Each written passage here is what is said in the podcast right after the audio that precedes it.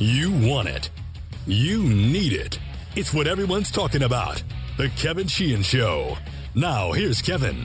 You're listening to The Sports Fix. Tommy's here today by phone from down in West Palm Beach, Florida, where there's a big game tomorrow night. The Astros and the Nats will face off in the first spring training game, and most of the attention will be on the Astros. We'll get to that later on.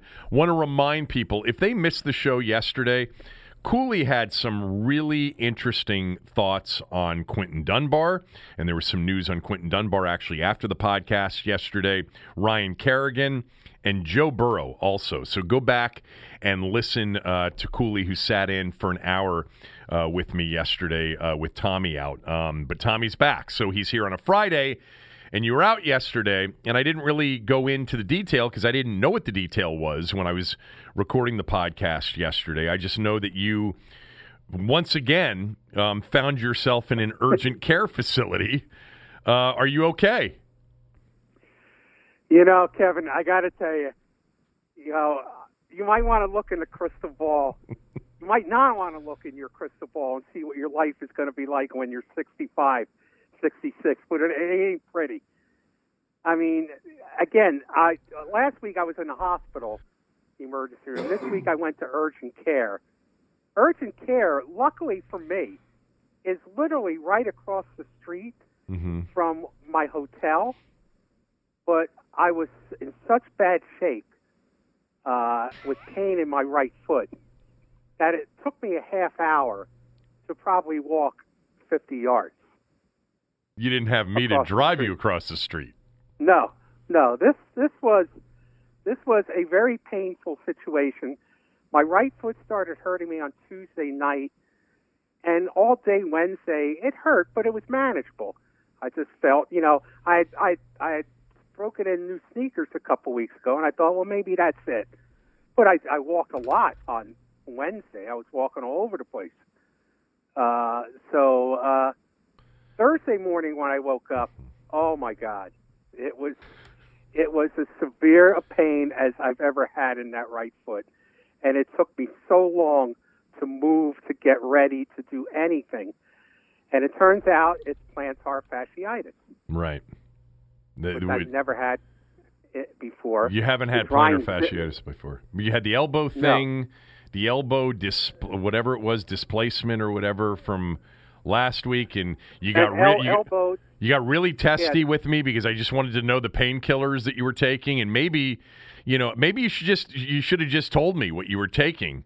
Um, because maybe uh, you know this set it up for another painkiller situation, and now you're going to have to tell me what they they, they prescribed to you. Um, That's it. That's it. you know, I um, uh, Tommy sent me yesterday yesterday morning a text that is incredibly long, and I'm not going to read it to everybody. But there was one. I had lots of time. I had lots of time to text yesterday. I know, and um, and there the, the one line in here was I couldn't walk. My foot was on fire.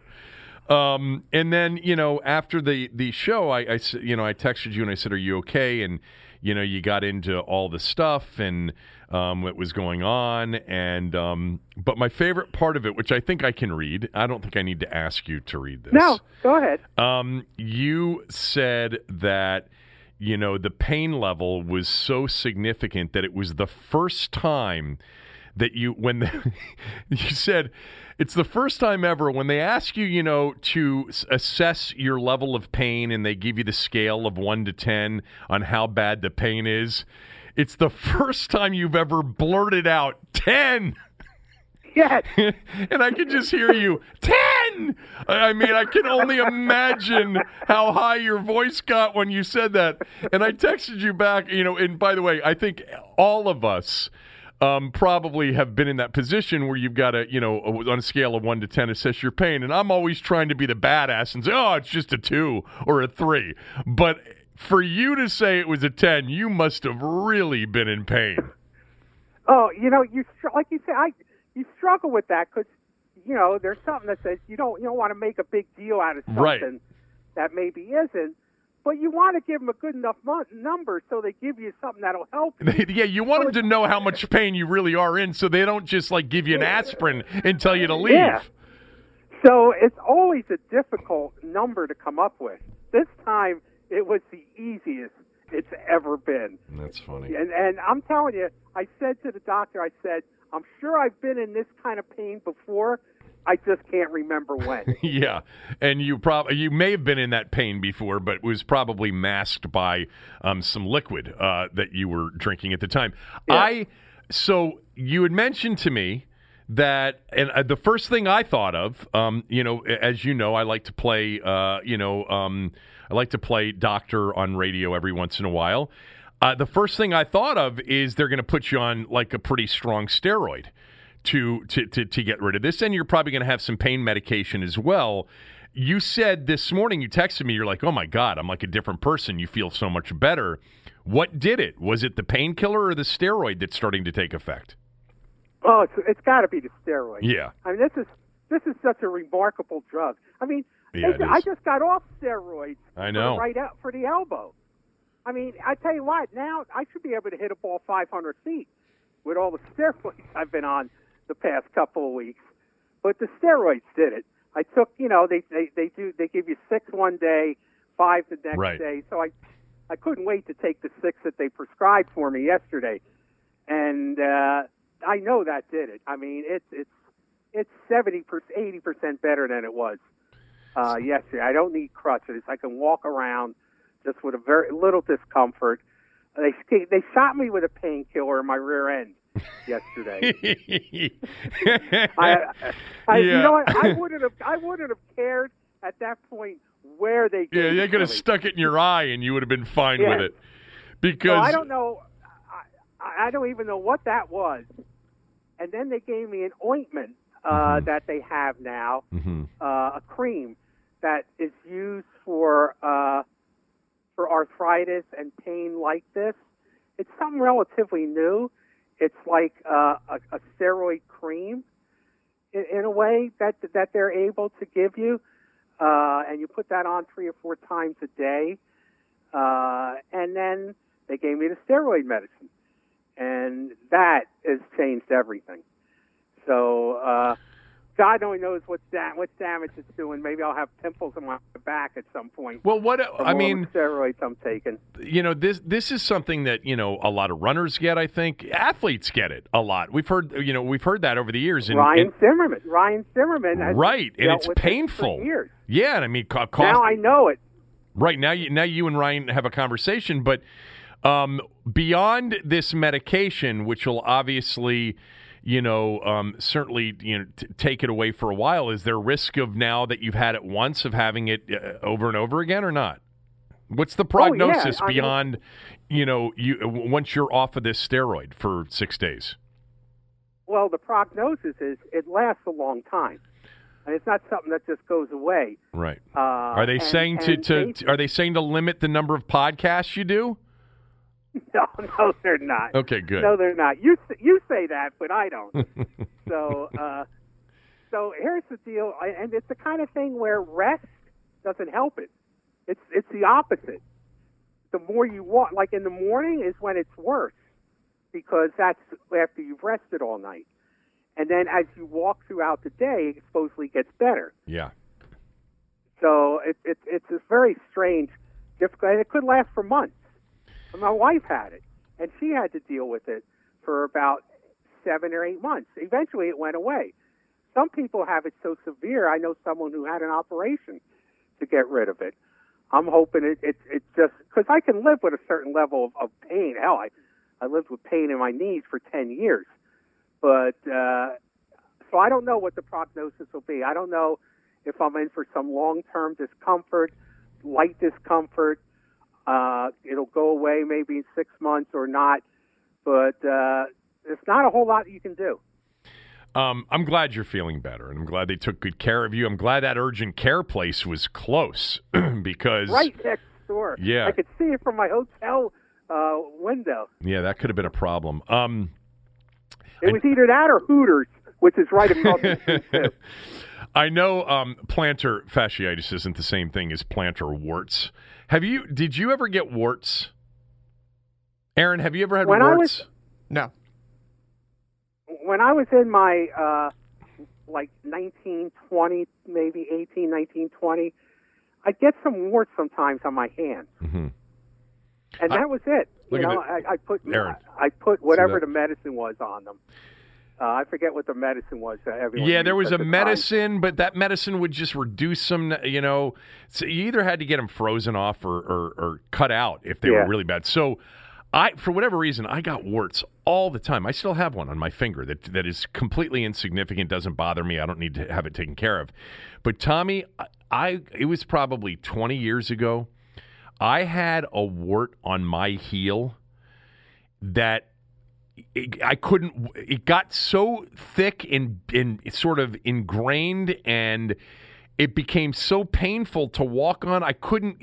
After a while, I couldn't get shoes on, and I had to go get that thing cut out, which wasn't pleasant, by the way. I mean, they numb you up and whatever, but. Um, I, I didn't know if I, I actually don't know even to this day if a lot of people get warts like plantar warts, but I used to get them all the time on hands, feet, and elsewhere. But I'll never forget the one that I had on my heel. Couldn't walk for like a week until I got it cut out. Um, And, and and you're right. I mean, look, your your hands and your feet are the most painful place to get shots. I mean, or to get any kind of surgery or operation or something like that, because your nerve endings are most sensitive there. So uh, I'll bet it hurt a lot to get it taken out. yeah, I uh, the the the, the um. I've gotten cortisone shots in my, my hand recently. I've had like three of them over the last four years because I've had this what they call trigger finger. You ever heard of that? Yes, I do. you do know what trigger I finger do. is? I, yeah, I do. A friend of mine had an operation about, them well, it's about five years ago. so basically a trigger finger. I don't know why we're doing this. We do this too much, but maybe people are, uh, you know, have had the same things. Trigger finger is literally when you've got a finger that gets caught, and it, you can't extend it without it, like sort of, almost like you have to take your other hand and and unfold it with your other hand, and it hurts a little bit, but it gets stuck in a spot and they call it trigger finger where your your finger is literally stuck in sort of a trigger mode like you're pulling a trigger and you can't get it extended i've had 3 cortisone shots to fix it mine i'm i'm positive comes from uh, the last like four or five, six years of playing more golf than I've ever played. I'm pretty sure it comes from that. Um, but the, my the um, the orthopedic essentially told me that's it on the cortisone shots. If this happens again, you're going to have to get surgery on it. Which Yeah. it hasn't happened now in over a year. I hope it doesn't happen again. Uh, but because there is like this limit on cortisone shots, I guess. That you Yeah, I have. know that. I I used to get them in my knees, and Right. until they can't, it doesn't work at some point. At some point, I guess it just doesn't work. I think that's. Yeah, um, I think that's more of it, right? Than than it becomes. It, it's not that it becomes unhealthy to have. Well, Right. here here's something. It said um, you shouldn't get cortisone injections more than every six weeks, and usually not more than three or four times per year. But it doesn't say why. But whatever. Maybe somebody can answer. my that. friend, the friend who had the operation, was a guitar player, so that's where he got his from, and it worked for him. I mean, the operation was a, a great success, and he's he's uh, 68 years old and playing in a band in in Germany, so Awesome. he's doing fine.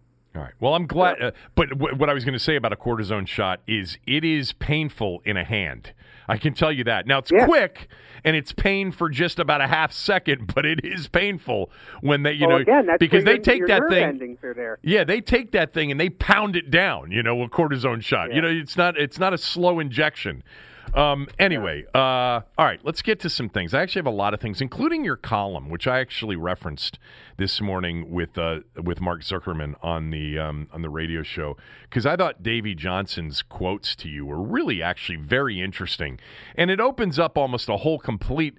Uh, completely different conversation about the Astros sign stealing cheating scandal, which I think is actually an interesting one. So we can get to that a little bit later.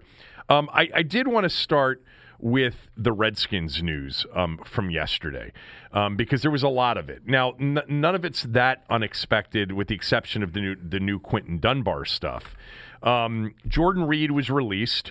he cleared concussion protocol finally. They released him. I think the team you know, I think the team basically was like, look, we're not releasing you while you're on concussion protocol because it could cost us some cap space if we do Yeah. it. So, you know, and Cooley, Cooley made the point yesterday, too. He's like, look, once he went on injured reserve, there's not like any sense of urgency to get him cleared from the concussion protocol. You know, if there was a an urgency to continue to look at him with respect to clearing him, he would have been uh, you know available to play once the, he went on injured reserve you know they didn't get to it until the end of the year but anyway um, jordan reed gone Eight and a half million dollars in salary cap savings. John Keim reporting yesterday, as I mentioned on the podcast yesterday, that Jordan still wants to play.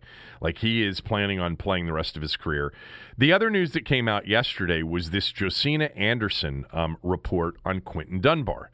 Now, let me give you a little bit of the chronological, you know, Quinton Dunbar story here over the last week and a half before I get to what Josina Anderson reported on Twitter yesterday. First of all, there was the JP Finley stuff about him wanting to be traded or released because of the contract. He wants a he wants a significant contract extension. He's uh, due to earn 3.25 million dollars right around there in 2020. He wants an extension. He probably deserves an extension. I think most teams probably would have extended him at this point, but he went public with that. And then a couple of days later, he called Doc. He called Doc Walker and said, "Look, man, I've talked to the to Ron Rivera, and I'm not, you know, I'm not looking at a trade or a release anymore." But a week after he called Doc to tell him that, came this yesterday from Josina Anderson. Quote. Sources close to Redskins cornerback Quinton Dunbar tell me that he had reached out to the team to, to discuss a reasonable contract restructure, but the club declined the conversation. Dunbar remains resolute in his desire to be released or traded. Closed quote. That from Josina Anderson. He's gone public now, you know, three times in a week and a half. Yes. I think it's time to move on from Quinton Dunbar. Cooley said yesterday on the podcast, because I asked him about Dunbar before this latest thing. He said, You can't give Dunbar an elite corner contract. He's not a number one corner. And I think a lot of us have gotten caught up here with Quinton Dunbar, you know, being the receiver that turned into a corner on a team that was bad, that didn't have good corners. And he's probably been the best corner. But Cooley pointed out look, he's been a number two corner for us. No matter what you think about Josh Norman, Norman got the number one responsibilities more than Dunbar did. The team realizes that Dunbar is a good player. He's a number two corner. He's a starter but he's not, you know, and I'm sure they're interested in extending him, but probably not at the level of like what a number one corner gets. And, you know, 3.25 million may not be enough, but, you know, 12 million a year is way too much. So it's somewhere in between. Um, but beside that, this dude's gone public three times in a week and a half. If it's me and I'm trying to create a new culture, and we had a conversation a week and a half ago, and you know, he's continuing to go public. See ya. I'm done. I'm moving on. I'm trying to trade him. I agree with everything you said. He's he we get we got caught up in the Quinton Dunbar, you know, reversal project from wide receiver to uh, cornerback, and everyone loves those kind of things because it illustrates that somebody somewhere had a good enough eye to see that this guy had talent and was willing to to experiment and take a chance on something. And we always like that. I mean, you know, we like to think the people that run our football team, however bizarre a thought this may be, sometimes are smart enough to have vision. And somebody somewhere was smart enough to have that vision with Quinton Dunbar. But you're right, he's a good corner. Uh, he's not an elite corner, does not deserve elite money. And as far as, you know, like, look, this is separate, but tied to the argument that, uh, and I felt more strongly about this than you did, that the first thing Ron Rivera should have done uh, after he got, had his press conference and, and, and found his office was start reaching out to all the players that he already decided he was interested in. And apparently he didn't do that. Uh, no, I I agreed with you on that. I didn't. Okay. I, I felt okay. I felt just as strongly. Uh, my, my question and, was: you can be doing all this stuff you're doing, hiring a coaching staff, evaluating players, but you should probably reach out to Trent Williams. You know, day one. Yeah, but he didn't, and, and I, whatever, and it and still may work thought, out with him. And I would have thought if you're running the team, again from afar, you would like Quinton Dunbar on your team. But again, you're right; he's a number two because you don't have any other corners right now. Right really to speak of that you can count on. So you would like him on your team. I would have reached out to him and and and stopped this from happening in the first place. Now maybe he wouldn't have liked what you what you had to say when it came time to talk about money, and he would have gone public anyway, and then you move on. If that's what's going on, that then that's fine. The bottom line is everybody who claims to be a Redskins fan, if they haven't signed the Ron Rivera pledge, they need to sign it now. Anything that Ron Rivera wants to do at this point is okay with them. Um, I'm I'm just gonna I'm gonna go with it. I'm gonna hope that he's making all these decisions and it's new and it's improved and he's a quality guy and he's a respected coach. So let's let him do what he wants to do. Um, Dunbar, yeah. Dunbar, though, I would imagine if you're trying to change the culture of an organization, which this organization needs drastic and significant overhaul and culture, that a guy that goes public um, with you know wanting to be released and traded, you know, three different times with three different stories. Uh, I'm saying that's not the kind of culture we're going to have around here. Um, you're going to have to be patient. You're going to have to recognize your value. Um, we're going to make you an offer at some point. You can turn it down at that point and play next year 3.25 million and then become a free agent. That's the way this works. But if you're going to continue to go public with this stuff, uh, we, we think we can get a fourth rounder for you. So we're, we're going to move on or whatever it would be. I agree. I agree with you 100%. All right, the next thing I want so I wanted to circle back to Jordan Reed for a moment because I did this thing on radio today and could have taken calls the entire show on it. And it, it basically was, you know, Jordan Reed will will be for Redskin fans one of those big what ifs. You know, what if he had stayed healthy? What if he had been healthy? Because we saw the talent. And when he was healthy, he was elite as a pass catching tight end. He really was. He was an elite talent that if he had stayed healthy, had been been available more than unavailable, you know, would have been an all time great for the Redskins at the position. Um, I do believe that. Um, the biggest what if in Redskins history is Sean Taylor. I, I, I don't know you might decide to debate me on that. I think most Redskin fans, the significant majority of Redskin fans, would say the biggest what if in Redskins history is what if Sean Taylor had lived. He would have been the greatest safety in franchise history, one of the greatest safeties in NFL history. Some think the GOAT he would have turned into Hall of Famer. You know, given the circumstances, given the kind of player he was, given the kind of of of play that he was starting to exhibit in 2007. That to me is number one on the list of the biggest what ifs in Redskins history. But I came up with a long list of many of them, and you're going to remember as a Redskins, you know, author and historian, um, and and you're going to remember a lot of them as well. Um, I think there's a clear cut number two on this list, but before I get to mine. Um, first of all, do you agree with me on Sean Taylor? And then, if you do or if you don't, what is the first one other than him that comes to mind? Well, he's not even in my top five. I knew, I knew you'd be somewhere uh, in that in, in that area. All right, go ahead. Yeah. Give me. Yeah, I, can I guess what? Can I guess what your number one is? Sure. Lombardi. Yes. Yeah, that was my number Lombardi two. dying. Lombardi, Lombardi dying. Lombardi, who who loved Sonny Jurgensen, and it was a mutual love, and got the most out of him. And after 15 years of losing seasons, turned the Redskins into a winner with a 7-5 and 2 record on the brink of talk about a culture change.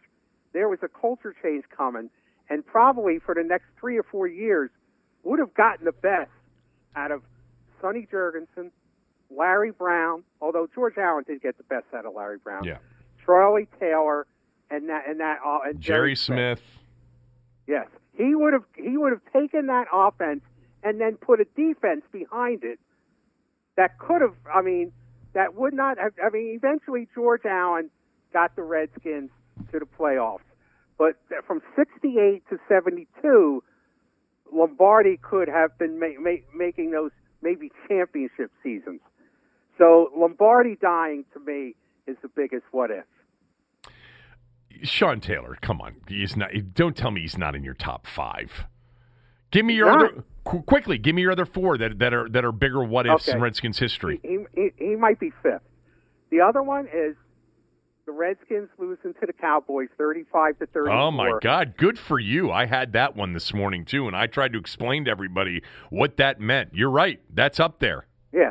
If the Redskins win that game, the Redskins had a good team that year. They And would have if the been the number. They would have been the number one seed in that postseason in the Yes. NFC. They and, and, Jack Pardee is the coach, and they win that game, and they have any playoff success at all. Then there's no Joe Gibbs. Of course. Jack Pardee is not getting fired the next year. Riggin, and Riggins Riggins doesn't retire in 1980. Right. There's there's no there's no Joe Gibbs. I mean, there's no Joe Gibbs.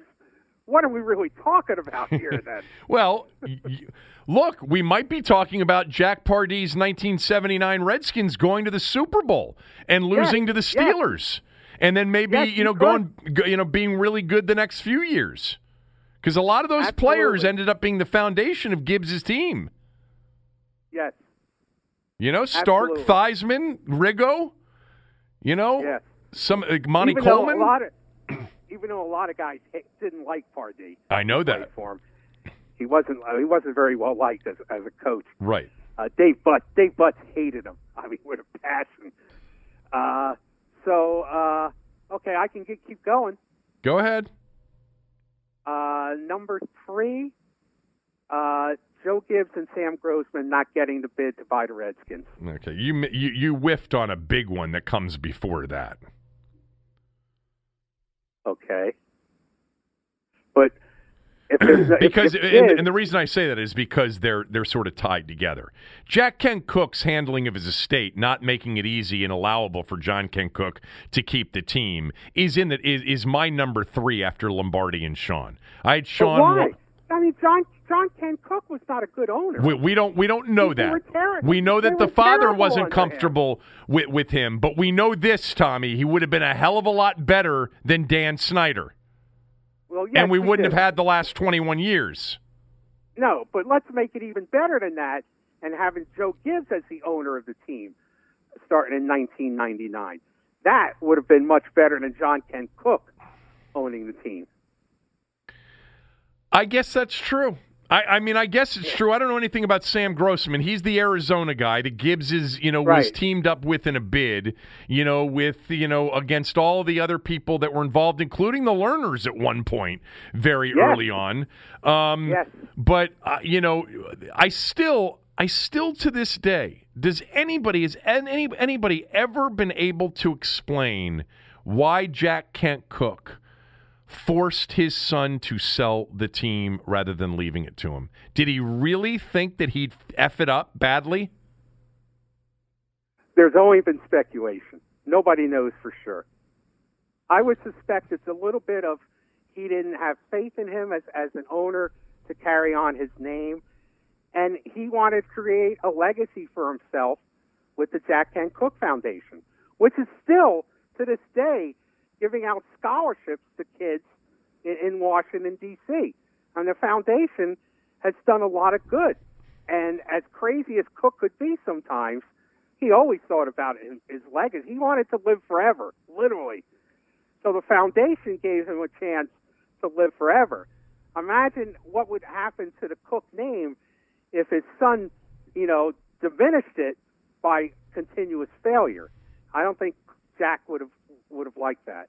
Look, the last thing Jack Kent Cooke Jack Kent Cooke left us two things.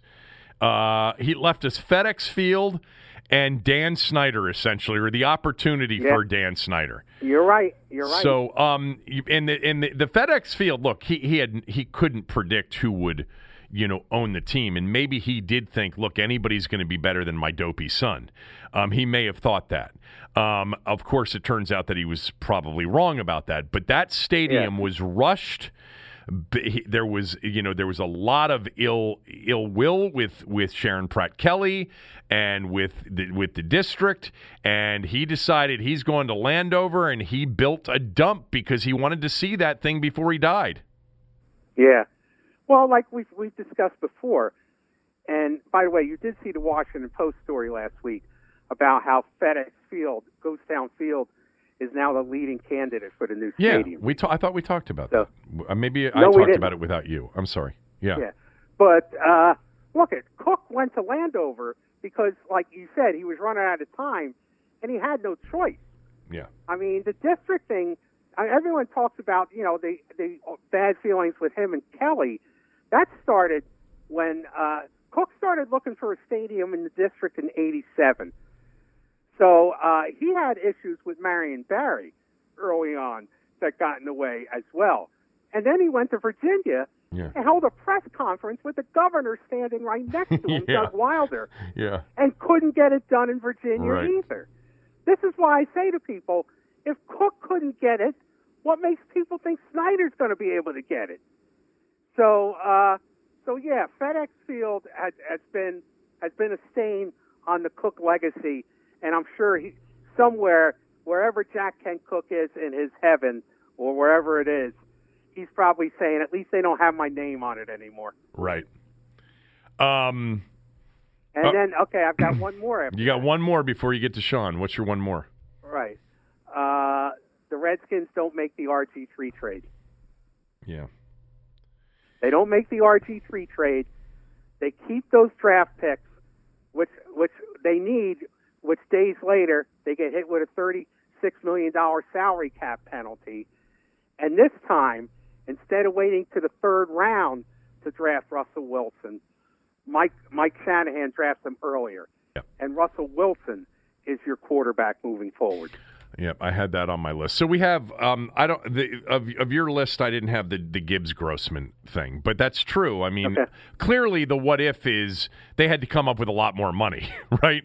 Yeah. Um, to, because I would assume that uh, Paul Tagliabue and the rest of the owners would have preferred a bid with Joe Gibbs involved if it had been for you know eight hundred million dollars or, or north of that, as you know whatever this the Snyder Milstein bid ended up being. Um, so I.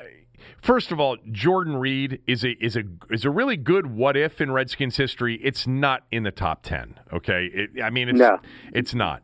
Um, Sean Taylor, um, you know, is I think part because of circumstance. Um, but that that was my number one, and and certainly Lombardi was, you know, a close number two. Lom- you know, the thing that um, it- you you said just a couple of years. I think when Lombardi won in in '69, when the Redskins went seven five and two, which was their first winning season since I think '45 or whatever it was, and they had lost with Sonny Jurgensen and Charlie Taylor and Bobby Mitchell, but had been exciting through the '60s.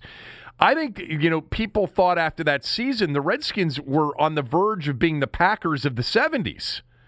Yes, they were. Yeah, That's so- what people thought. Absolutely. So the, you know that's a huge. But what I meant, I meant, I meant for the next couple of years, the Redskins wouldn't have been an elite NFC team. Yeah. absolutely.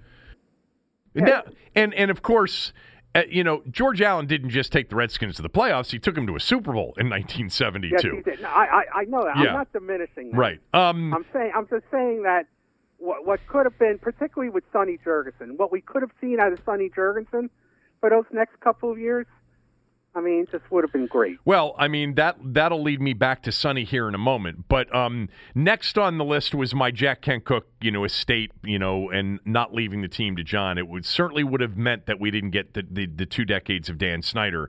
Marty Schottenheimer is way up there for me on the list. If if Schottenheimer stays as the head coach, Snyder's probably viewed as a different owner, um, and the Redskins probably win, you know, several division titles, go to the playoffs multiple times, have many double digit win seasons. Um, and by the way, as sort of an adjunct to that, I think LaVar Arrington turns out to be a star NFL player uh, with a big time Redskin career under, uh, under Marty Schottenheimer. Uh, Schottenheimer's departure. with with Kent Graham and Tony Banks at quarterback going eight and three over those final eleven games is still the dumbest, the, the number one dumbest thing of all time uh, done uh, by, by, by during the Snyder uh, ownership era, um, and that's way up there on the list of what ifs. I had the 79 Cowboys Redskins game on my list too, Tommy. And, uh, you know, I, I waited for a, a, caller to get to it. I didn't think they would. That game really is. It's, first of all, and I've mentioned this many times in the past, it's one of the great regular season games in NFL history. If you've never seen it, it's available on YouTube. if you just Google Redskins Cowboys 1979, the the actual CBS call of that game with uh, with with uh, Pat Summerall and I think Tom Brookshier doing the game is there. It's one of the great all-time regular season games. The game was played in the final NFL week of the season. It's the rivalry at its height, um, and the Cowboys and the Redskins are, are playing a game for not only the NFC East uh, division title, but the number one seed in the NFC playoffs that year. The winner of the game is going to be the favorite to go to the Super Bowl. If the Cowboys lose, they're still in as a wild card, but the Redskins had to win. If they lost the game, they were out completely because earlier that day, um, the Bears beat the Cardinals by 44 points or something like that. And the point it came down to point differential between the Bears and the Redskins for the wild card spot, and the Bears went. So the Redskins knew at kickoff that they they win, they're the number one seed. They lose, they're out. It's one of the most devastating losses in franchise history. It cost it, Riggo retired because of how painful that loss was. He sat out in 1980. Jack Pardee's team slumped the following year to 6 and 10. The game circumstances, the Redskins had a 13 point lead with 2 minutes to go in the game. 13. Uh, and they lost, or 13 point lead with three minutes to go in the game. They lost the game 35 34 after being up 34 21. An incredible game from Riggo. Uh, went well over 100 yards, had a 66 yard touchdown run, and Staubach brought him back. You know, in Staubach fashion, threw a touchdown pass to Tony Hill. Redskins had the ball late. Um, we're in field goal range, and two seconds rolled off the clock with the Redskins screaming for a timeout. Back then, the timing of games wasn't so precise. You know, there wasn't a replay ability to go back and say, wait a minute, there were two seconds left in the clock when they completed this pass and he was touchdown. And you would have had a Mosley 58 yard field goal attempt to win the game uh, there at the end, and he had the leg for it. But anyway, you you get you went six and ten the next year. Pardee gets fired and Gibbs gets hired. If they hold on to a 13 point lead, they're in the playoffs. Even if they don't win the Super Bowl or even go to the Super Bowl, Pardee's probably getting his contract extended. Riggins is back yes. the next year, and they're not six and ten the following year. And so. Yes uh, that is really a significant what if because without Gibbs, who knows what Pardee would have been. You know, Pardee had other chances to coach. He coached the Oilers, you know, after the Redskins in the uh, in the '80s. He had coached the Bears before coming to the Redskins um, in the uh, in the in the mid '70s, um, and it by the way had gone to the playoffs a number of times as a head coach. Uh, Jack Pardee did. You know, he may not have been well liked, but he had a lot of success as a head coach. Um, so the other thing, the other uh, things I had on the list, you know, Sonny Jurgensen, George Allen's first year, 1971. All right. Uh, the uh, Lombardi had passed away a year and a half earlier. Bill Austin, you know, took the job as sort of an interim one-year deal in 1970. They hired George Allen in 71. Sonny's going to be the starting quarterback. They signed, they traded for Billy Kilmer, but Sonny's your number one quarterback going into the 71 season. And in the fifth preseason game, Tommy, they played six back then, as you know. yeah. They played six preseason games. Aaron, can you believe that? Six preseason games in the 70s in the NFL. In the fifth preseason game, in the third quarter, Sonny Jurgensen Sonny's one of the he's one of the three or four best quarterbacks of in the league, and he's your starter. And they got him in there playing in the third quarter of the fifth preseason game. He throws an interception to the great Dick Anderson, Hall of Famer Dick Anderson, chases him down and separates his shoulder. He's out six weeks. Billy Kilmer starts the season. They go five and zero, and George Allen never looks back. Billy's his guy. Yeah. And so yeah. the, a big what if is if Sonny hadn't been in that game, they would have been not only a playoff team in 71, they may have been much better offensively. And then 72, yes. Tommy, Sonny is getting the opportunity because Billy's banged up, and then he tears his Achilles at Yankee Stadium, and he's gone for the year. And that was the year the Redskins did go to the Super Bowl, lost to the Dolphins in 72, the perfect Dolphins, the 17 and no Dolphins. But, you know, to this day, I think a lot of Redskin fans believe that if Sonny Jurgens had been healthy, the Redskins would have been Super Bowl champs that year. Although the Dolphins were really good. So some of the yeah. Sonny stuff is on my what if, the two injuries in those back to back years. And then I got a couple of obscure ones for you. The 2000 season, what if they what if Dan Snyder didn't, you know, uh, d- didn't sign um, Jeff George, you know, be enamored with Jeff George. Because, you know, Brad Johnson was a pretty damn good quarterback, went on to win a Super Bowl a couple of years later. He brought in Jeff George, he forced North, Norv Turner to play Jeff George, and that effed up the whole season. But the thing that really messed up that whole season was they didn't have a kicker that can make a kick. They lost three games because of their field goal kicker.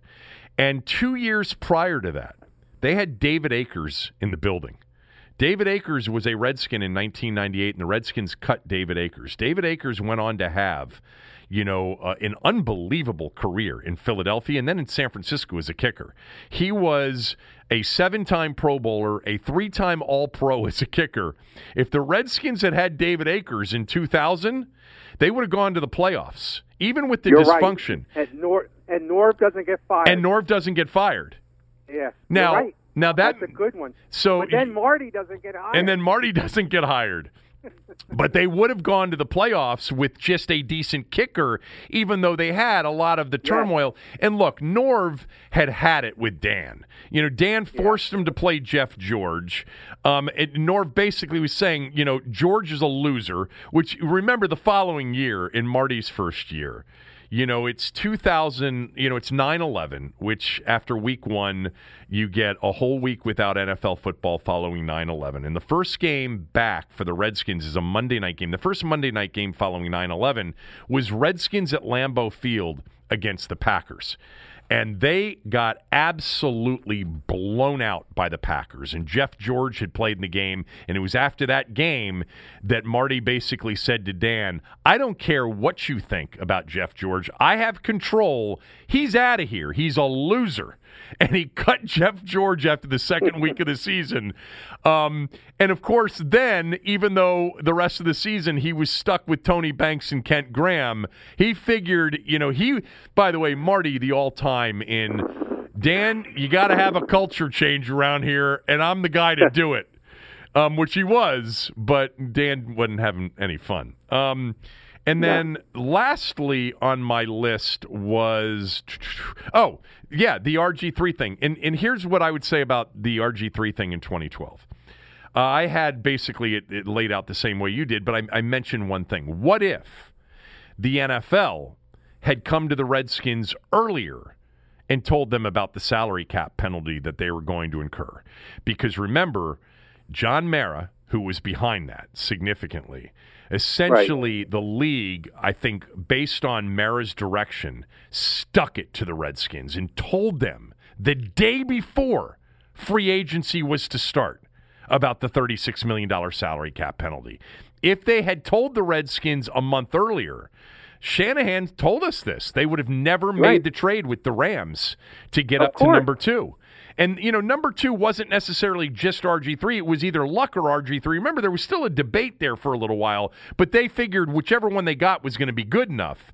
And if they don't, if they, if the league tells them about the salary cap penalty, there's no trade with the Rams, and the Redskins end up taking Russell Wilson no later than the second round. Not to mention they have all of those other picks. Yeah. Yeah. I agree. I, I, I, I agree with that. absolutely. Now, you got to remember, they also did the same thing to the Cowboys. Not as much money.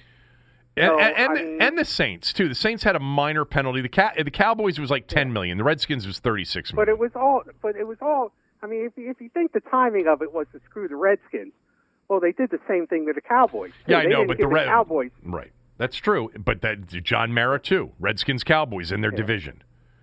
Look. I'm not going to argue. I'm not going to argue with your number one, Sean Taylor, because that that's like the third rail for Redskins fans, and anything you say about Sean Taylor sets them off. You sound so condescending and and, and and and really, I mean, like antagonistic in saying that.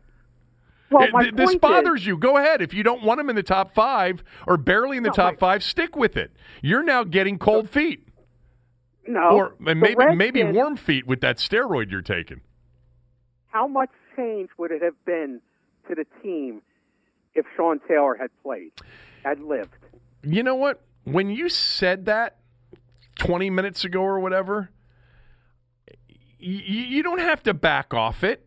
You're going to get some heat from people. You don't have to back oh, off I'm not it. backing I- off it. because what I'm you not backing off it. I'm just pointing Lombard- out. I'm, not- I'm just pointing out that people are, are, are, are not clear thinking sometimes when it comes to Sean Taylor. He might have been great, and the Redskins would still probably have stunk. Yeah, I, no, I mean, I think that you, I look, if if we're talking about ultimately the diff, the what if being if this happened, they would have won, which wasn't the '79 Cowboys Redskins game, right? It was a what if happened. If they had won a game, it would have turned out worse for the franchise. It's just a what if. Like, what if Sean Taylor had lived? He may have become the greatest safety of all time.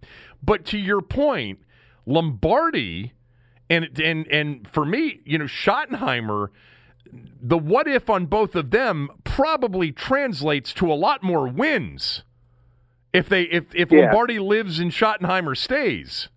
Yeah, I agree with you on Schottenheimer. Absolutely. Well, you agree Yeah. with me on Lombardi too.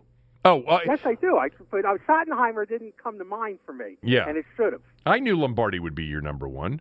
Um, but you know, the, George Allen did win, and you know, Yes, he did. But but he There was a success. There's a lot of success. It was sort of the beginning of. I've said this before. I think you dispute this, but for me, because I don't remember the '60s. All right, I don't remember the Sonny, Charlie Taylor, Bobby Mitchell, high flying Redskins that you know basically lost every game they played, 42 to 37. Um, I think that the importance of this football team to this city really started in 1971. That's when they started to win. Well, yeah, I know. I agree.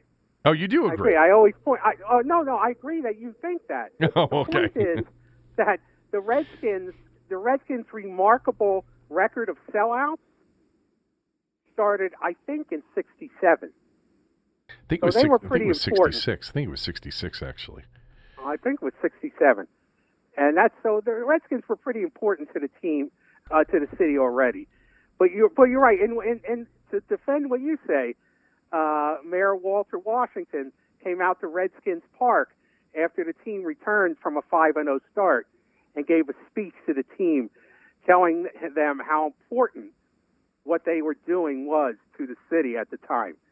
So you're right about that. Well, beyond that, um, even before that 5 0 start in 71, they went to the Cotton Bowl and beat the Cowboys in a rainstorm and came home, and thousands of people were there to greet them at Dulles Airport. yes.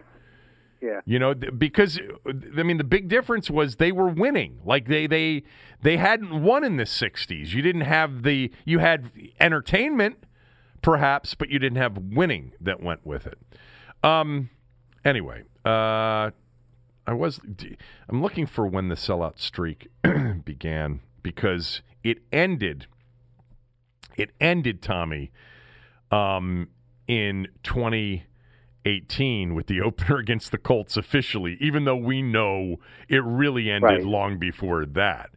Um, and if I recall, uh, what did I just pull up here? S, SB Daily, and one of my tweets is quoted in the story. But anyway, it was after the Colt game. Um, and it says it was a 50 year sellout streak. So if that's 2018, that means it started in 68. Okay. Yeah. Yeah. You said We were 67. both wrong. Yeah. um, all right. Uh, quick mention stamps.com. Uh, if you're a small business and you want to save time and money, go to stamps.com and use my promo code KevinDC. Uh, it saves you time, saves you money. Five cents off every stamp, 40% off priority mail, and some savings additional on that with no long term contract commitments if you use my promo code KevinDC. That's stamps.com.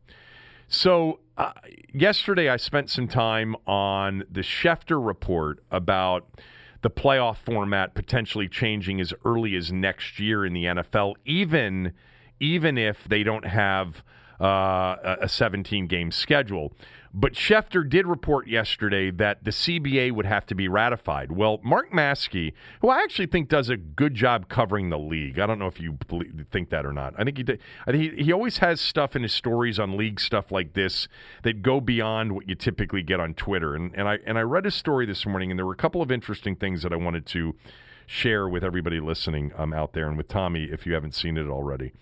So, this 14 game playoff format, which we spent a lot of time on yesterday, basically, Maske is saying there doesn't need to be a ratified CBA according to um, the league or a person familiar with the situation. The league believes that based on the CBA that's in place right now, they have the right to go ahead and expand, expand the playoff field without the players' approval on it. Now, the players aren't sure that that's true, but I think essentially the takeaway from yesterday and today is that next season, 2020, there's an additional playoff team per conference. We're going to seven per conference with a top seed getting the first round bye, and we're going to have a triple header on wild a wild card weekend on Saturday and a triple header in that uh, uh, during that first weekend on Sunday as well. That seems to me to be a lock at this point, whether or not there's a CBA ratified or not, and regardless of when a 17 game schedule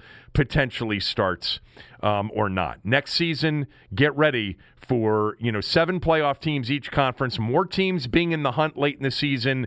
You know now you might be sitting there at five and seven after Thanksgiving weekend. You know three quarters of the season uh, done, but still be very much in the hunt because Aaron, my guess is that is that seventh team more times than not is going to be you know right around eight and eight, nine and seven each year.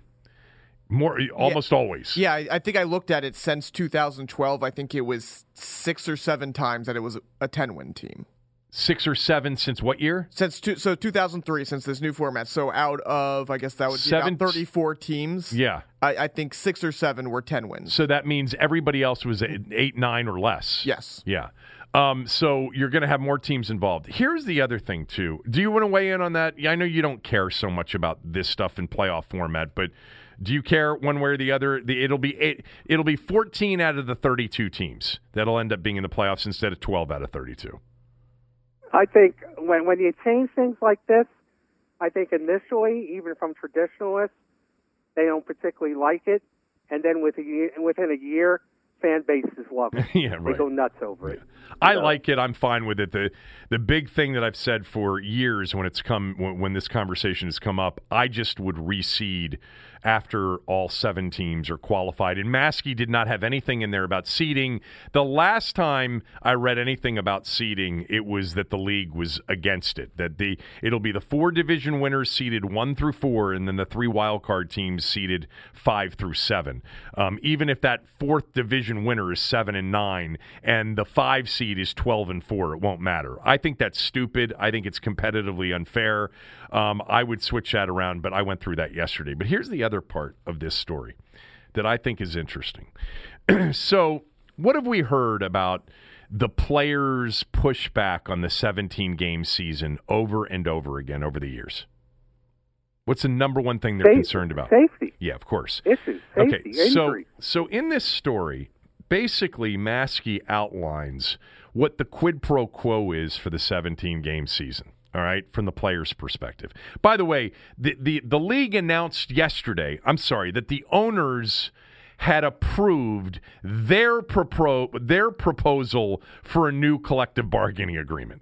The NFLPA, their 32 player reps, two thirds of them have to vote it, uh, and that vote could happen today or tomorrow. And then a majority, okay, 50.1% of the NFL players then have to approve it.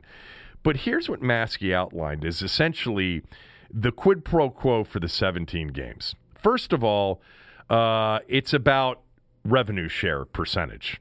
You know, going from 48% to 48.5%. So not only, you know, will revenues go up because you've got a 17th regular season, you know, g- game and potentially two more weekends of football if they throw a, a second bye week in there, which was not uh, in in this this story. Um, they also want a higher percentage of the take. So that's number one. They're going to get they're going to go up to 48.5% of of league revenue instead of 48%. Next up is they do they do want, you know, they did want the um, uh, they want drug policies and and and player disciplines to be modified in ways that are more favorable to the players. They just don't want the commissioner to really be able to lower the, the, the boom on player discipline issues or drug issues. And with respect to marijuana in particular, they want significantly less punishment for marijuana offenses. Next on the list of things that they want back for a 17th game, they want increased minimum salaries for players and improvements to players' pensions and benefits. Are you following this? Essentially, this is a money grab, not a safety grab at this point. Right. Okay. Then you get to um, you get to further restrictions placed on teams' off-season workout schedules and on the amount of practice field hitting. You know, so you're going to see less OTAs basically, or less mandatory mini camps, and you're going to see less hitting on the practice field. So that's the first and only mention of anything having to do with safety in exchange for the 17 game season. Here's what's sort of, to me, um, interesting based on its absence from this converse, conversation. Number one would be nothing mentioned about increased roster sizes, which to me, I would think that the players would want. But remember, if the players get that, especially for the players that are playing now, now they're sharing all of those revenues with more players right? So increased roster sizes may help from a safety standpoint, but it'll mean less money because there are more players on the payroll. Number two is no mention of a second bye. Um, and there's no mention of, remember some of the people that discussed, oh, the, there should be a requirement in a 17 game schedule for safety reasons for a player, in addition to the bye weeks, to have to sit out one other game. None of that. None of that is a part of this new CBA as it's written and described by Maske in this story. The players, the 17th game safety thing has been bullshit from the beginning. You, I don't think it. I don't think it has been bullshit. Maybe for the players here, and you're right. Everything you pointed out is right. Uh, in addition, more players on the roster means more competition for your job. Well, there's that. There's that. that. There's that too. It's yeah, all. It's also less that. of. It's also less of a take. Yes, I agree with that, and everything you pointed out is true. Uh, but here's the reality: what's not what's not bullshit is they're talking about trading a preseason game for the 17th game. Yeah. Okay, yeah. the one less preseason game in addition uh, to extend the season to a 17th game. And the last preseason game, and, and they're using that as a defense for safety, saying that, well, we're going to have one less preseason game, so they're not really going to be playing any more games. Well, that's bullshit because nobody plays in that last preseason game who's going to be there for week 17. And, and, so and, trading a preseason game for another regular season game is not an equitable trade safety wise. In fact, you could almost make the argument, and we'll see how you know teams handle this. But because there are only three of these things, that some of these players may end up playing more in that third preseason, the third final preseason game than they did in the fourth, which is when they didn't play at all. Look, I've done the math on this a million times. Basically, giving up one preseason game for one regular season game meant, on average, if they treat the preseason the same way, like an additional two and a half to three quarters of football. Like, it's not, come on an additional two to three, two and a half to three quarters of football is not like going to make a massive difference in injuries. It just isn't. And if they were that concerned about it, they'd be asking for the second bye, which I'm not sure isn't something that won't be included anyway, but it's not a requirement or it's not, you know, it might be one of those things that the league has the ability to do that if it makes sense and the increased roster sizes were supposed to be a part of the safety thing, and certainly some of those cockamamie, you know, uh, sort of nest requirements to sit out every player one additional game. That, like that was never going to happen. Of course even, it wasn't, but it was something the players want. were throwing out there. People were throwing it out there. I don't think I ever heard that really seriously talked about. I guess here's the other question that we need to ask. How much do the players have real input into this one? Because you have a lot of players really pushing back against the CBA right now well, on social media. If they're really pushing back on it, then their player reps aren't going to approve it. And by the way, if it doesn't get approved, you know, before the league calendar starts on March 18th, it's not that it can't get done between March 18th and the end of next year. It could, but you've you've increased exponentially the possibility of some labor issues here you know, after the 2020 yes, season. I think everybody wants this done before March 18th. In fact, just a small uh, footnote here. You know, next Tuesday, this coming Tuesday, is the first day of the franchise tag transition tag ability for teams. And, um, the new CBA, part of it is going to be reducing the ability to use two tags per year, franchise and transition, to being able to just use one per year, either franchise or transition. Obviously, that's a benefit to the players. You know, these tags are more, you know, of of, of sort of a team thing. Although in some cases you can except for except for the Redskins, except for the Redskins, right? um, and, and there are others. There there are other examples as well, but. Um, this uh, i think what i read was that as of now tuesday is under the existing cba which is the teams can use both franchise tags both the franchise and transition and the, the example that um, Maske wrote about, you know, the Cowboys have a lot of offseason issues going on, on on their roster with quarterback and with Amari Cooper. And, you know, the plan in Dallas, some believe, is to franchise Dak and to transition Amari you know, and if they only have one of those on Tuesday because the CBA gets ratified, you know, one of those players is going to become available. But, but just as an aside, I just can't imagine that they're going to move on from Dak Prescott. He's a good quarterback. It's hard to find these good quarterbacks. He's a good quarterback. They need to get a deal done with him. If I'm a Cowboy fan, that's what I would be rooting for. But anyway, I would agree. I um and anyway, that that was a lot of the stuff that came out of all this stuff. It, it certainly would appear that this new playoff format's happening regardless. You know, you're going to get two yeah. additional teams. Oh, the other thing, Tommy, did you know? Did I say this yesterday on the podcast, Aaron? That you know, playoff um, money. You know, when you make the playoffs, players get additional money for making the playoffs, and then for each round they advance in the playoffs. Only if they play the game. Only if they play the game. Yes, that's going to change apparently Tommy, did you know that the teams that had byes in the in the playoffs um, during at least the this CBA, I'm assuming it goes way back beyond before that. That you know, if you had a first round bye, you did not get playoff money for that first round. So if you were a wild card team, you actually had the potential to earn more as a player playing in the postseason than you did if you were the team that got wow. a bye. I mean, I, I, didn't know that. How did somebody not pick up on that before this year? Because Schefter had that in his story, and I'm like, that's strange. Like, that's so unfair. I, I think that's something that we've heard a little I've bit never in the past. Like, I've it, never it, heard sounds that. vaguely familiar, but it's something that doesn't really get brought up. By the way, the other money interesting thing that came out with this new CBA, did you hear? Because obviously players have contracts in place even if you have the extra game, you're not going to necessarily, you know, you can't renegotiate the contract for this next season if it goes into place or whenever that 17th game. Did you see what the they decided, or at least the owners decided on the compensation? You can you can pay them. Well, hold, hold, hold on for a second.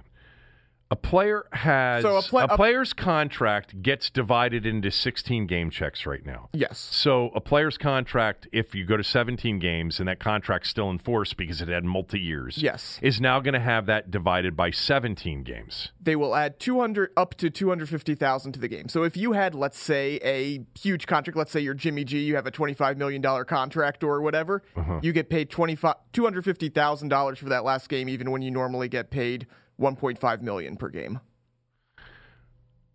That doesn't seem necessary from an owner's standpoint, from my perspective.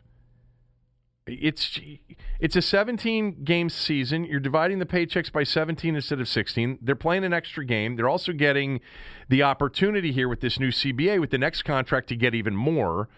I I, You, you I don't guess think they should be, have to be paid for that 17th game? Um,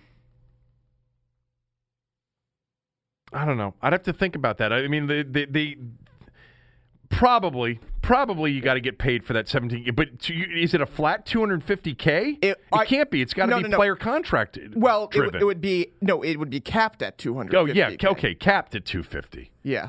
okay So there there was Yeah. a lot of interesting comments about that as well. right um anyway that's enough on that i, I want to talk about Yes. your, i want to talk about your column because I, I i actually Okay.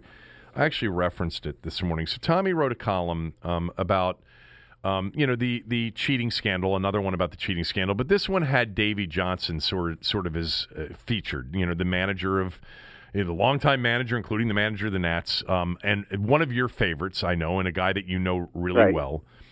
And I read the following quote. So Tommy writes a column in which, you know, Davey Johnson essentially says, you know, th- this cheating's been going on a long time and goes back and talks about Mike Scott, the great pitcher for the Astros, who in that 86 playoff series against the Mets, one of the more memorable playoff series ever, especially um, that um, that uh, fourth uh, fourth game before uh, Mike Scott would have pitched in a game five, that that seven to six, No, it was- 13 it inning. was, it was game six of a Game seven six game of Game Seven. That's right. It was the divisional Yeah. round. eh, Divisional round.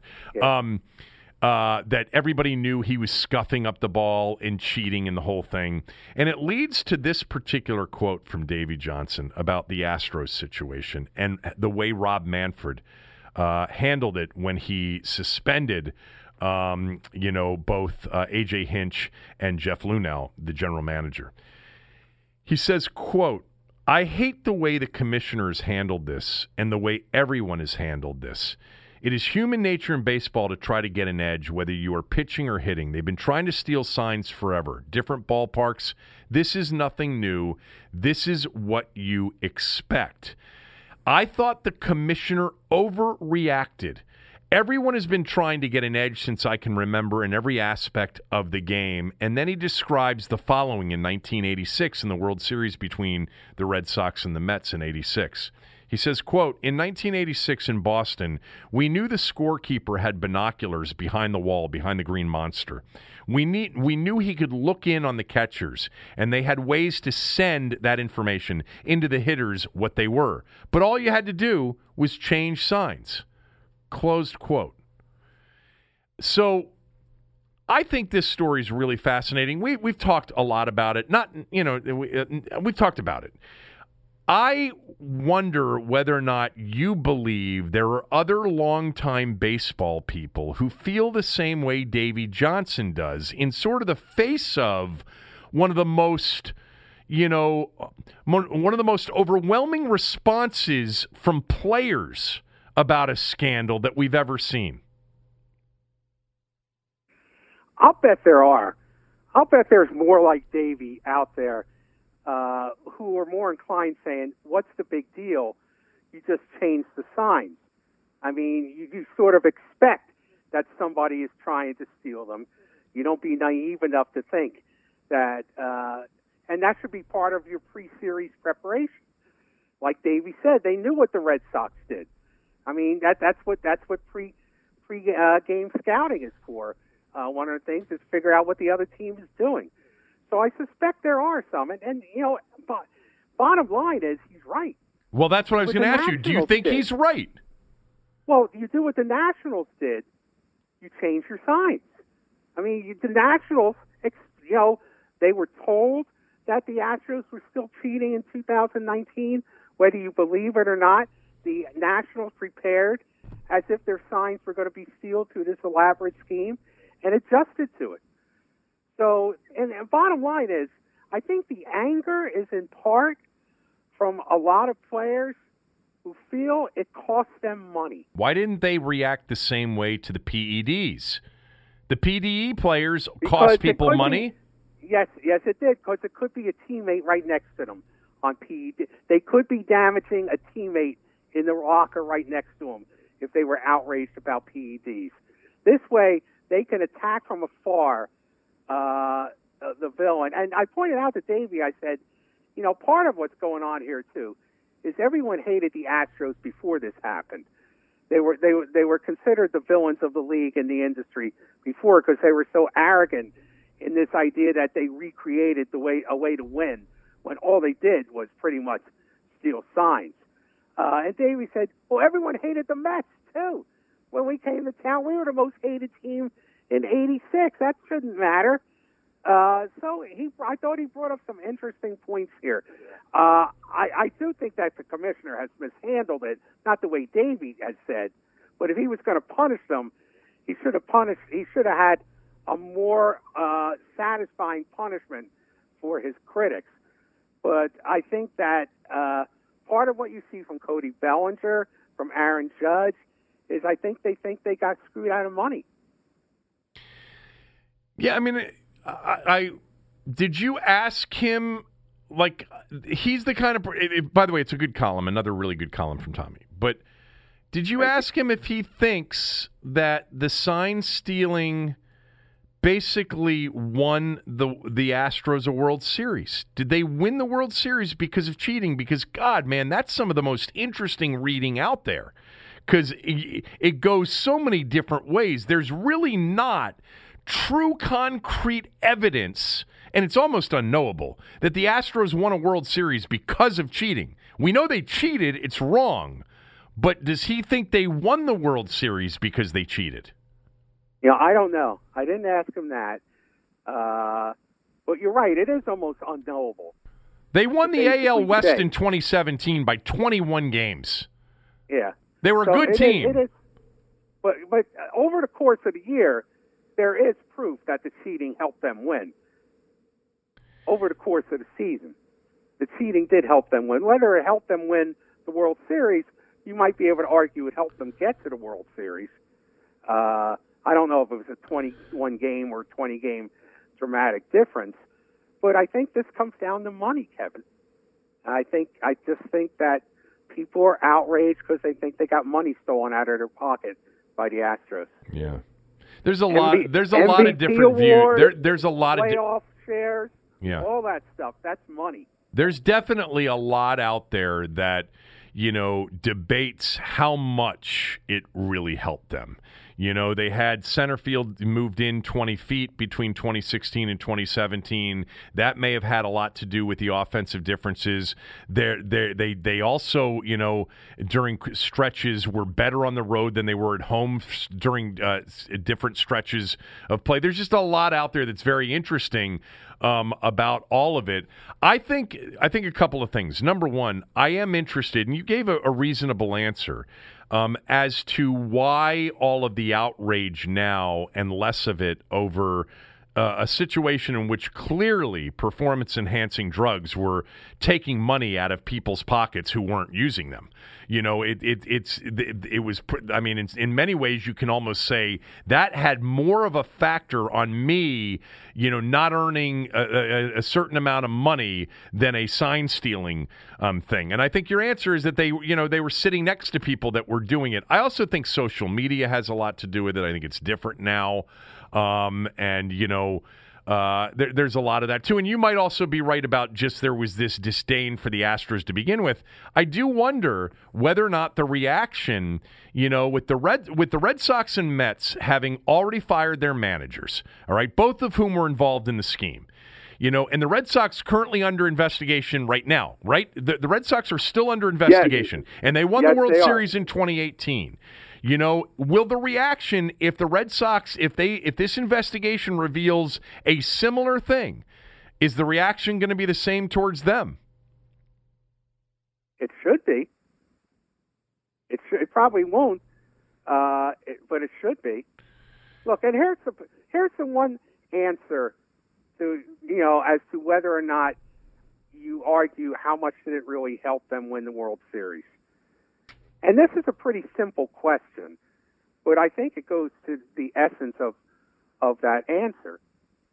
Why would they do it if it didn't help them? Yeah, I mean, uh, and I think it's totally illogical to think that they weren't doing it in 2018 and 2019 Yeah. if it did work and Yeah. it did help them in 2017. And, and it, they thought it helped them so much that they refused to listen to their own manager, if you believe that story, Right. who wanted them to stop. Yeah. The other thing too, um, we may have talked about this the other day, but you know, we we did talk about obviously the Astros owner Jim Crane and the you know sort of tone deafness to that press conference. You know, I mean, it really was, it really was like so stupid in terms of a strategy. Um, to go out there and essentially be nonplussed by the whole thing. Um, in some ways, you know, whether you think, you know, there should have been significant punishment or more punishment, Manfred messed up on that or not. You know what they should have done? They should have anticipated how important the that particular press conference was which it, it was like a week ago today right week ago or maybe nine ten days ago and the league should have been there to help them Baseball should have been there and said, this is how this is going to get handled. And they didn't. They let the Astros handle it on their own. But that's what baseball does. I've told you before, as a corporate entity, they're terrible at public relations. Oof. and they leave they leave they leave public relations up to each individual team, and and that's that's part of the marketing problem with baseball compared to the NFL. The NFL is more headquarters centric. Uh, baseball is lets the franchises make their decisions. So are you going to be there tomorrow night? Yeah, I think I'll be there. I mean, I'm feeling pretty. I'm feeling good enough that I probably will be there. That'll be my last day here in, in spring Who's pi- who's pitching at tomorrow night? I, I don't even know who's pitching tomorrow night. Well, who do you think is pitching? Is it Scherzer? Of course, Okay, so he, you think he he's going to you think he's going to throw at anybody? No, that's not that's not the way he does business. And do you think that I, I think for Max Scherzer, his style is, I'm going to strike these assholes out and then stomp around the mound. that will show them. Yeah. All right. Good for him. Um. All right. Couple of things to finish up um, the show with. Are you, tomorrow night you're gonna be, you're gonna be at the baseball game when it's over? Are you gonna find a place to watch the fight or not? Probably not. Why aren't you Uh, into this? Like you're such a boxing okay. guy, and I'm actually into it now. Okay. Have you looked at the records of either of these guys? Look at their go to BoxRec. Well, Deontay Wilder's the- you know 42-0 and one with 41 knockouts. Okay. Tell me how many fighters you've heard of on those. I. I that's not the point because the the heavyweight. is the point. Well, they haven't fought anyone because there is no one to fight. I understand that. These are the only two guys that anyone has ever really heard of besides Joshua. And the only reason we're interested is because it was such an interesting first fight. Yes. It has nothing to do with whether or not they are good fighters. They're not. Well, you don't know that they're not good just because the, the I do. competitive landscape. Why? You don't know. I- I do. I've I, I watched that first fight, and I think I've seen Fury fight once or two, maybe one or two other times. So I don't have a real strong opinion on what kind of fighter they are. But you haven't been paying atten- attention to boxing. How do you know that this is at the I beginning of a two to three year stretch of of incredible fights with other young fighters that are going to come up and create an interesting division? Because they're not good fighters. Did you see Fury in his first fight back from uh, the uh, loss? I've seen some Wilder? He highlights of guy, that. He Yeah. fought this guy named Otto Wallin. Right. Was lucky to get out of that fight alive. Basically, got a brutal cut, I think, over his right eye that could become a problem uh, in this fight tomorrow night. By the way. But he fought some guy named Otto, uh, some German. Who cares what his name is? He was Swedish, by the way. Whatever. I'm, uh, When's the last great Swedish heavyweight besides Ingemar Johansson? Yeah, Johansson. Yeah. So my point is, one guy can't Bjorn fight, Borg was really good too. One guy can't fight, and the other guy can't punch. One guy, the guy can, who can, one guy can punch though. yes, and that guy can punch. That makes him Earnie Shavers. Yeah. Okay. All right. But Um, look it, have at it. Everyone's very excited about it. I mean, I- I- but I would I would this lo- heavy- this- I would love That's- boxing to become more popular again. I guess. I know that, but this is not going to because there's no other heavyweights. There's none coming. I mean, Wilder is the perfect example of what I wrote. I think I wrote this 10 or 12 years ago. Basically, the next heavyweight champion is going to be some football player off the street who basically couldn't play the game uh, at the next level Oh. and becomes starts boxing when he's 20 years old. That's pretty much Wilder's story. He was a high school football Well, player ba- no basketball player. basketball player. Yeah, but Wilder was a basketball player. Okay, who came off the street and started boxing when he was 20.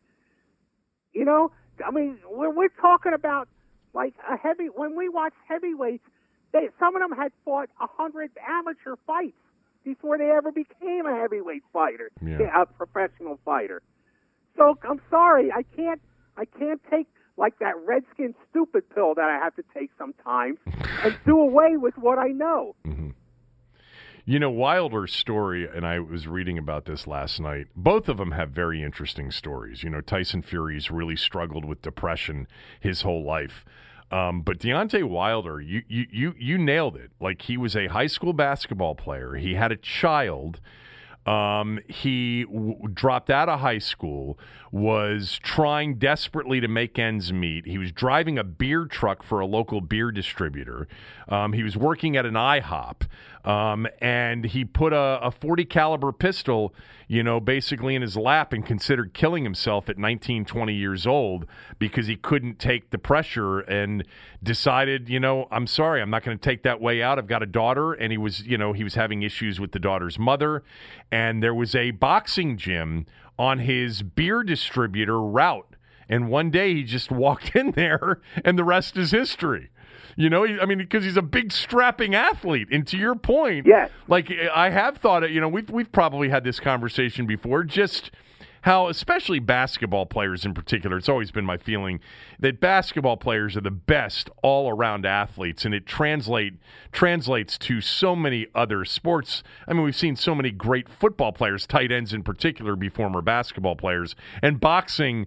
You know, it doesn't surprise me that the well, Buster Douglas was a football player, right? No, he was a basketball player too. I think Buster Yeah. Douglas was a basketball player too. Um, I don't know. I think I'm gonna. I think I'm gonna pay seventy nine ninety nine for it. you know, it, it'll, it'll probably be it'll probably be an entertaining fight. I can't deny the first one wasn't entertaining, tremendously entertaining, but I can't suspend belief. I just can't suspend belief on what I'm watching. All right. Well, I'll tell you. I mean, I'll in tell you when we talk early I mean, next week on what you missed. There, there, a good street fight can be entertaining. Well, sure. That doesn't mean they're good fighters. and they're cheap too. You got to find Yeah. them. You got to you got to search them out unless you're going to be involved in initiating them. well, those days are gone. yeah. Uh huh. um, you know, um, I had uh, Tim Dahlberg. He's an Associated Press writer. Do you know him? Tim, Tim's a great friend of mine. Oh, I wish I, I wish I had known that because I recorded the interview with him and I, I had a chance to talk to him before I didn't know that. But anyway, we ran the interview back this morning and you know he's very excited about it. Um, I know he is. and he says Vegas is buzzing. And anyway, um, I asked him about the pay per view numbers, and he said, you know, this this is probably going to be a top ten, you know. But he did he mentioned to me the following. He said, "There's never in the history of a of a, of a heavyweight title fight been this much promotion and marketing of the fight leading into it." He's like he go and he said he said if you're not if you're a sports fan and you don't know that this fight is happening Saturday night, like you just you you you haven't been listening because the amount of of spent money on promoting and marketing this fight is apparently all time. Bob Arum said the same thing. Now I don't know if that is because of the cost of advertising and marketing, but anyway, they are trying like hell to revive the sport through this fight. Well, Timmy would know that better than anybody. he's very plugged into that. He he works out of Vegas. He covered boxing for years before he became a general columnist for AP. So I'm sure Tim's right when when he says that. And you know, ESPN now has a partnership with boxing, more of a commitment than they used to have in the past. There's more network connections with boxing like we used to have when we were growing up. So I, I have no doubt that that's true. I mean, there, there were weren't there ads during the Super Bowl for this fight? Yes, they spent money So- uh, during the Super Bowl for Yeah. this fight. Part part of that was because this is being co-promoted by ESPN and Fox and Sports. Fox, right? Yeah. There True. you go. That that's part of the reason why there's so much promotion go, going on. Yeah. And look, Ty, Tyler Tyson Fury makes it easy to promote. Uh, he's a very good showman. Yeah. Um. Anyway, well, I'll tell you about it early next week. I, I mean, I can't remember you. I mean, you'll be able to remember this. I mean, I can't remember the last heavyweight fight that has had this much buzz about it. I Oh, mean, you almost, you almost have to go back to uh, Lennox Lewis Lewis- and Tyson. Lewis Tyson. Yeah. that's the last one. Where was that fight? Was that in, in Nashville? Memphis, baby. Memphis. Memphis. Me- Memphis. And I was, by the way, uh, that's one of the stories where I beat the Post like a drum. The Post kept writing it was going to be in Washington D.C. And I remember, I remember going to Memphis and going to a party that the uh, tourism commission had for us. And one guy uh, introducing himself to me and told me how much they used to laugh every day when they read the Post stories and my stories about where the fight was going to be. But Memphis treated us like kings. It's it's the single greatest pre-fight week I've ever had. They couldn't do enough for us. It, it was it was it was as good as any week I've ever had in Vegas. so you had good parking. You, you had good parking. I had good park. Look, they closed. Look, they had parties for us on Beale Street every night, Did- and part of what was going on was uh, this was a co-promotion between HBO and Showtime because Showtime was a Tyson fighter Right. and Lewis was an H, and this always got in the way. But now this was Tyson's last fight on Showtime under the contract, and their last chance to make any money with him. So they agreed to this. So Showtime had a big party, HBO had a big. I mean, it was it was a great week, and the fight was was very boring. Yeah, the the fight that the fight that I remember with Lewis, I remember that fight. It was not a good fight. The fight that was Lewis, man, you know, I think Lennox Lewis was very underrated as a heavyweight champion. Personally, I think he was. I think he was too because it's. I tell you what, it's one thing to win the heavyweight championship, and this is the Riddick Bowe story. It's another thing to stay heavyweight champion. And Lennox Lewis stayed heavyweight champion and fought everybody. fought everybody. Fought, and the last Bowe. that last fight I remember was against Klitschko, and Yes. I, I don't even remember what year that was, and I don't even know if that was the fight after the Tyson fight. 2003. I remember he fought Hasim Rahman like t- uh, two or three times. I had seen Rahman get knocked out by um, uh, by um, Holyfield, right? Or no, who did Rahman knock out to win the title? I was at that fight. L- was it Lewis? No, no. he, oh, you weren't at that fight. He was in South Africa when he knocked out Lewis. Who did Rahman knock somebody out in two rounds at uh, in Vegas? I don't know, but he beat Lennox Lewis in South Africa to win the title. Got it. Shocked the world. Um, who did I see him? Now Oliver McCall knocked out Lennox Lewis. Did the same thing. Knocked him out in a couple of rounds to beat Lennox Lewis too. Lewis had those two devastating uh, losses by knockout. He, you know, with the right punch, he could go down. Shannon Briggs almost knocked out Lennox Lewis in Atlantic City in 1997, but Lewis survived and came back to win the fight. Right. Where did he win? When did Rahman win the title? Who did he beat to win the title? He beat South Africa. How many times do I got to you? He but this- Lewis to win the title in South Africa. then what? What fight am I remembering? I don't know. You know, maybe you're a little punch drunk. I just remember being in Vegas and he knocked somebody out in two rounds to win the title. I thought, but maybe not. I w- that was that stretch, Tommy, where I was in Vegas, probably too much for my own good. Yeah. Yeah. And Let pe- me give you my Hasim Rahman bona fides here. Okay. Uh, I, Bonafides. I knew I saw Ha- Hasim Rahman uh, before he ever fought his first professional fight. He uh, was working with Janks Morton at a Sugar Ray Leonard boxing uh, gym, and Morton at the time was training Lennox Lewis. hmm This is before uh, he knocked out Razor Ruddock in '93. In I forget what year it was, '92. He knocked out Razor Ruddock before he was champion. And so Lewis was there, and I went to interview Lewis for the fight, uh, for a story. And Lewis was very gracious, tremendous interview, very nice guy. And this is back in '92. But Rahman was there as well, and this he was training for his first professional fight uh, as well. So I met Rahman and saw him train before he ever fought a fight, and I knew that he had the potential to be a heavyweight champion. I knew how good he could be. So, So- here, I just figured it out. I, I saw him lose in and get. I saw him get knocked out by Lennox Lewis in the rematch at Mandalay. Bay. That's what I was Yeah, there I was- for. In well, fact, I was in the I was in that building with you, buddy. I was there, and I'll just tell you. I'll uh, I'll tell you what I remember about it. First of all, my friend Billy Mack and I were out there, and um, uh, we were. I, I think we flew in on like a Thursday night. It was when sort of I, I was in that mode at that point of going to Vegas. I don't know, four or five times a year minimum with a bunch of dudes, and this was sort of a last second trip, and we went out there, and we weren't even planning on going to the fight.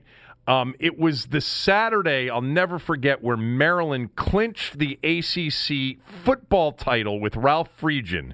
And we watched that in the Mandalay Bay Sportsbook, which, by the way, was always a great sports book back in the day. I don't know if it, it Yes. still is or not.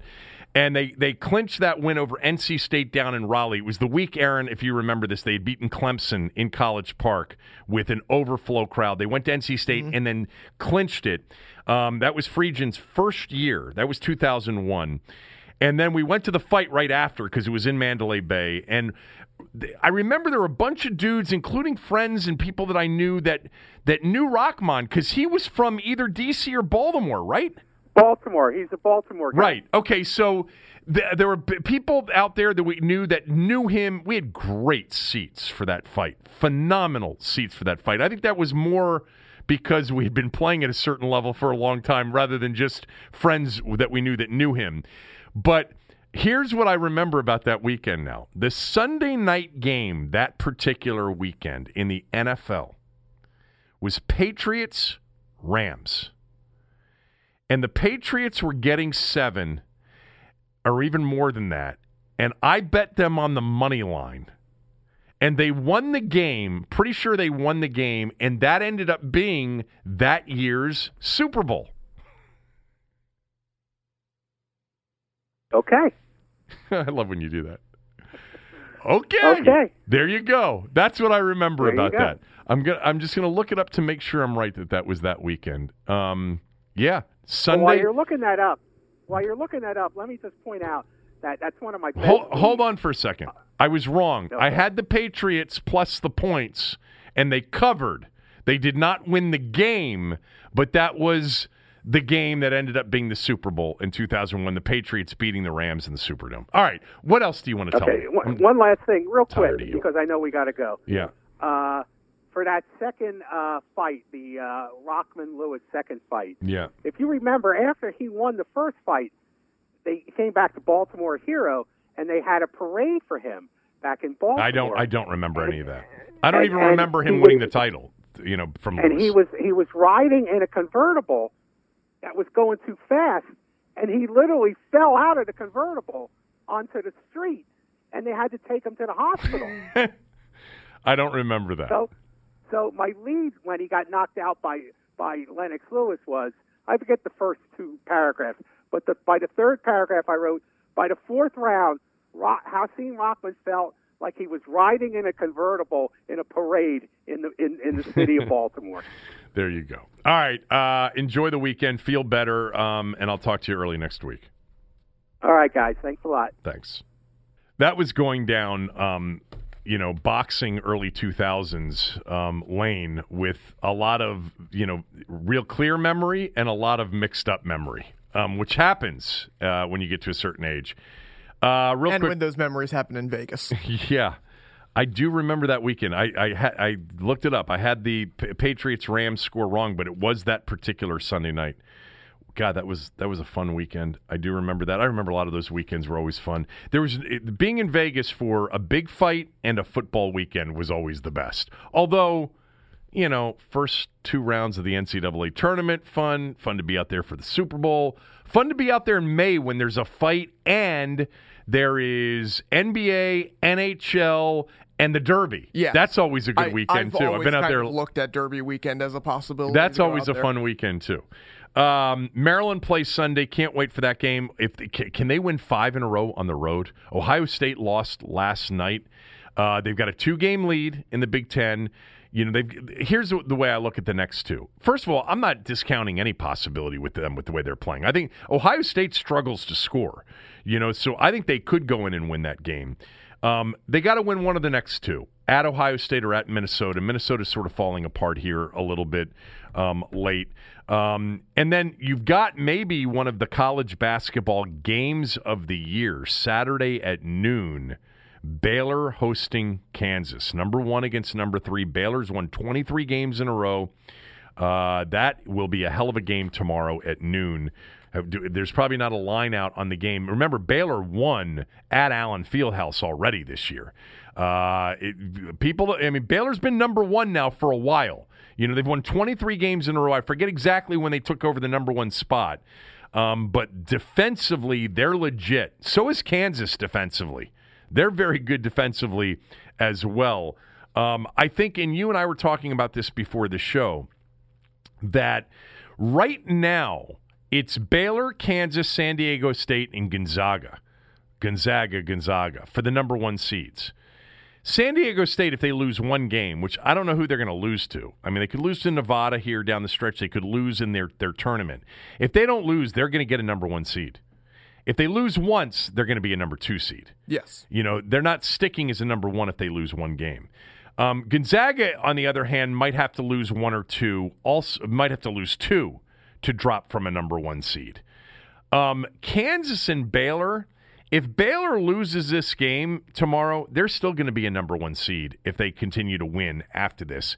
Kansas is in a little bit more jeopardy. The point here is that the ACC champion or the Big Ten champion to get a number one seed, more likely than not, is going to need San Diego State to lose a game or Gonzaga to lose two.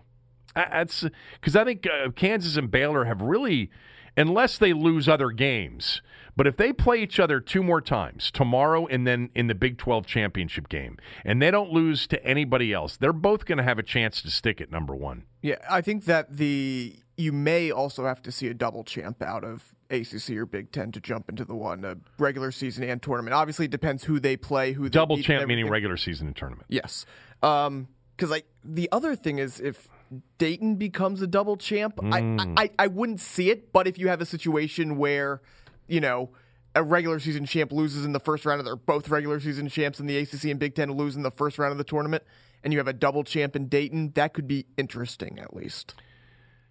Yeah. How many teams are the A10 is going to get Dayton and Rhode Island? Who else are they getting? Maybe VCU if they turn things around. Maybe. Um, let me see if Lunardi's got a new, because usually now he's at that point in the year where it's every two weeks, every two days. Yep, he's got his new one out. Uh, three teams in the A10 he's got. So maybe he did have VCU as that other team. Or no, Richmond. Richmond's the third team he's got in there as a 12 seed. He's got 10 from the Big 10, 6 from the Big East. Georgetown now is Georgetown just fell to the first four out with Providence. So Georgetown's still sitting there. Purdue, which would be the 11th Big 10 team, is the number 1 team uh, on the first four out um, for the tournament. He's still got Maryland as a 2 seed. Uh, and the ones are Baylor, Kansas, San Diego State, and Gonzaga. Duke, Dayton, Maryland, and Seton Hall are the two seeds. Dayton, God, when's the last time they lost a game? They haven't lost in forever. Uh, yeah, I mean it's been since December 21st, they Co- lost against Colorado. Colorado, who's Yeah. a good team, and they lost to Kansas in overtime Yeah, early that's in the, the thing. Dayton doesn't have any bad No. losses at all. You're right. Like if they run the table and they, their games are against Duquesne, Mason, Davidson, Rhode Island, and GW. So Rhode, Rhode Island's the big game for them Mm-hmm. on March 4th. You beat Rhode Island twice, once there, once in the and you win the tournament, they're definitely going to be in the conversation Yeah. for a one seed. I just don't know how if Maryland were to run the table, win the Big Ten with a 17 Sure. and three Yes. record, Yeah. and then win the Big Ten tournament. That's what I'm saying double champ in How could you keep them? Uh, how would you keep an undefeated San Diego State as a one over Maryland at that point? I just they're undefeated. I, I think. I mean, that would if it gets to that point, I could see them potentially dropping again, depending on what happens in the Big Twelve. Like, let's say Kansas loses to Baylor, and Kansas loses again in the tour. You know, if Kansas loses a couple times from here, I could see them dropping potentially. Duke's loss to NC State hurts them a mm-hmm. little bit. Louisville's lost twice in the last two weeks.